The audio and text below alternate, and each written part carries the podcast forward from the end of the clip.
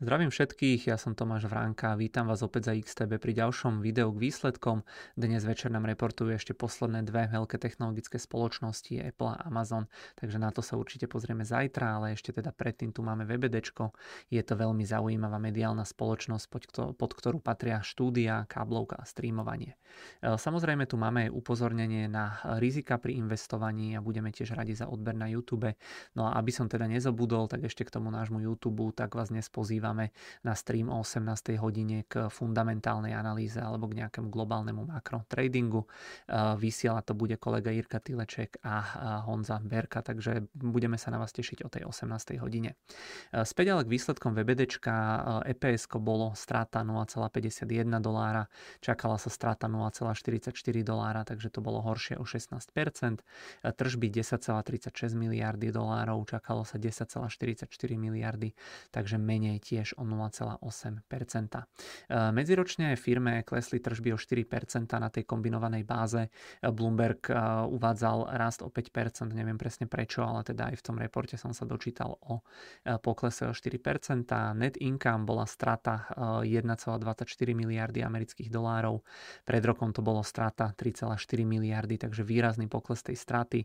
No a ešte k tej strate 1,7 miliardy dolárov tam bolo dopočítaných ako amortizácia aktív, ako už býva u nich zvykom. Tá firma sa proste upratuje a ešte pár podobných stratových kvartálov asi uvidíme. No a tie tržby na tej proforma báze, kde je to dopočítané tak, aby to bolo medziročne porovnateľné, tak tu bol pokles o tie 4% a napriek tomu tá EBITDA e, podľa toho, čo písali, tak medziročne vyskočila o 23%, čo je teda asi rozhodne pozitívne. No a firma má potom tri hlavné segmenty, e, ktoré som spomínal na začiatku, ako vždy, tak aj teraz pôjdeme podľa veľkosti tržieb v tých daných segmentoch segmentoch. Eh, prvý najväčší segment eh, káblovky, tam patria eh, televízne stanice ako CNN, Discovery, TLC, Eurošport a podobne. Tržby tu boli 5,8 miliardy dolárov, pokles o 5% a prekonanie odhadov o 2%. Tržby z distribúcie im tu klesli o 1%, tržby za reklamu im klesli o dosť výrazných 13%, hlavne teda kvôli nižšej sledovanosti alebo počtu poklesu ľudí, čo vôbec majú káblovku a tiež hovorili o slabšom trhu s reklamou v USA. Okrem toho, minulý rok tam mali v rovnakom období podľa toho, čo e, písali e, March Madness, NCAA Final Four a horšie načasovanie mali potom aj nejaké veci z NHL, takže aj toto bolo, e, aj toto spôsobilo časť toho poklesu tržieb. Klesali im potom mierne aj náklady. EBITDA tu bola 2,2 miliardy dolárov, pokles medziročne teda o 7%. Druhý segment, ten je asi teda najzaujímavejší, on sa prehúpol teraz už v podstate na druhé miesto z hľadiska tých tržieb. DTC, direct to consumer, to je veľmi zjednodušenie to streamovanie. Tržby tu boli 2,7 miliardy, medziročný rast o 14% a prekonanie odhadov o 10%. Tu bolo asi negatívne to, že im, alebo na prvý pohľad negatívne to, že im klesol počet predplatiteľov o 1, milióna na 95,8 milióna e, v porovnaní s prvým kvartálom tohto roka, ale rok dozadu, alebo respektíve na konci druhého kvartálu 22 bolo tých predplatiteľov 92,2 milióna, takže tu bol stále taký mierny rast. E, čakalo sa inak, že tých predplatiteľov bude 96,3 milióna, takže mierne sklamanie. Potom im počet predplatiteľov klesol aj v USA, aj medzinárodne. ARPU, to znamená tie priemerné mesačné tržby za užívateľa im ale mierne vzrástli zo 7,58 dolára na 7,71.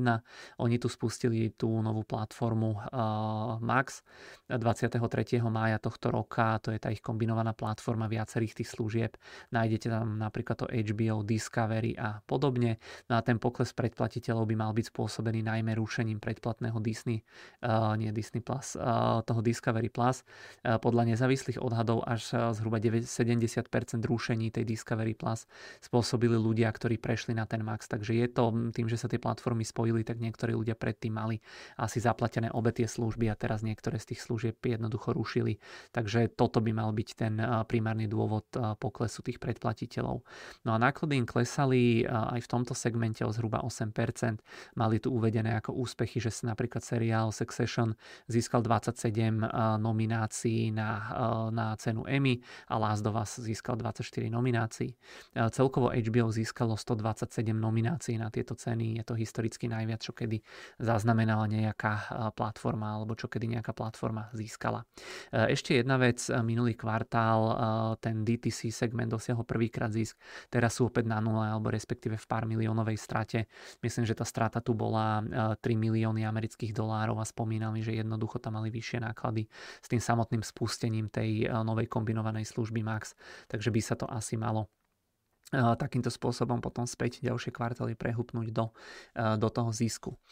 Posledný tretí segment, segment filmových štúdií, tu boli tržby 2,6 miliardy dolárov, je to pokles o 24% a nesplnenie očakávaní o 19%. TV revenue sklesli kvôli načasovaniu nejakých vecí, čo točili. Tu sa potom počítajú aj tržby z hier, ale tie tiež klesli, lebo pred rokom uviedli nejakú LEGO Star Wars hru, takže sa to tam porovnávalo s relatívne dobrou základňou. No a tiež im klesali potom aj aj tržby z kín, lebo pred rokom mali viacero silných filmov, medzi nimi aj Batmana, takže toto bol asi taký segment asi najproblémovejší alebo segment, ktorý najviac klesal.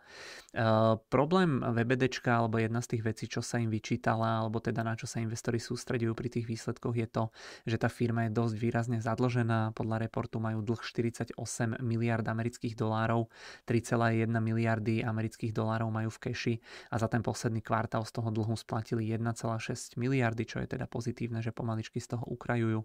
No a ak som ešte správne pochopil, tak dali nejakú ponuku na predčasné splatenie dlhu za ďalšieho 2,7 miliardy amerického e, dolára alebo 2,7 miliardy amerických dolárov.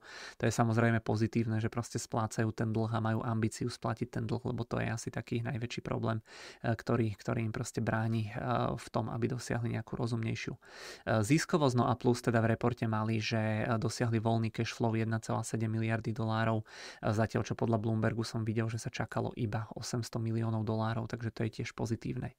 No a čo na to akcie, pretože tu je to vždy také nevyspytateľné, v podstate aj keď tie očakávania naplnené neboli, tak pre VBD to teraz nie je asi o tom EPS, o tých tržbách, ale primárne o tom dlhu a o tom voľnom peňažnom toku a tam to bolo asi fajn.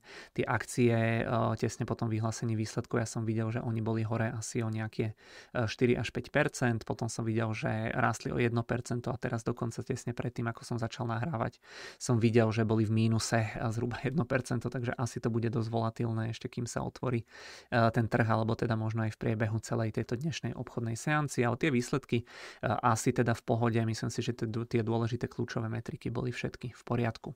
E, tu sú potom čísla toho e, VBD, vidíte, že tu je nakreslený alebo dopočítaný rast tých tržieb, ale oni v reporte tam mali pokles o 4%.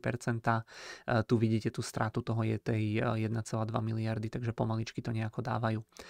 Dokopy čísla za celý tento rok vidíte, že na tom net income sa ešte teda počíta, že tento rok by mali byť v strate, ale budúci rok už okolo nuly alebo sa mierne prehupnú do toho zisku s nejakým takým pomalým rastom tržieb, takže som zvedavý, že kedy sa im to uh, potom reálne podarí. No a uh, posledný screen, ktorý tu mám, uh, sú tie čiastkové výsledky, tu si to viete porovnať, vidíte, že teda tie základné čísla neboli úplne splnené tie očakávania, ale potom tie podrobnejšie čísla niečo lepšie, niečo, niečo teda horšie.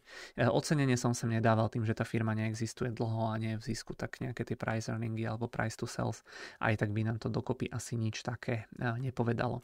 E, môžeme sa ale pozrieť do e, Xstation na tie akcie. Vidíte, že to VBD stále sa tá akcia v podstate trápi, aj keď teda od tých minim, čo tam boli začiatkom roka, vzrástla už o nejakých 30%, tak uvidíme, ako sa to ďalej teda bude vyvíjať, ale tak ten potenciál toho uptrendu tam asi bude. Tá firma je fakt zaujímavá, len teda to chce, aby sa nejako, nejako trošku upratali. No a tu majú, vidíte, oni produkovali alebo uvádzali do kin aj ten posledný Barbie film, tak asi teda tou grafikou eh, a tou farbou eh, sa chceli trošku zosynchronizovať s týmto, eh, s týmto filmom, takže toto vám pripnem pod video, oni tu majú potom pekne rozpísané tie jednotlivé segmenty, tie veci, ktoré ja som vám hovoril alebo čítal, tak vždy sú rozpísané teda túto v rámci tohto pokesu, pokecu a tu sú nejaké základné finančné informácie po segmentoch, tu vidíte, to boli tie štúdia, tu sú tie káblovky a tu je potom to DTC, to streamovanie, takže to vám všetko popripínam.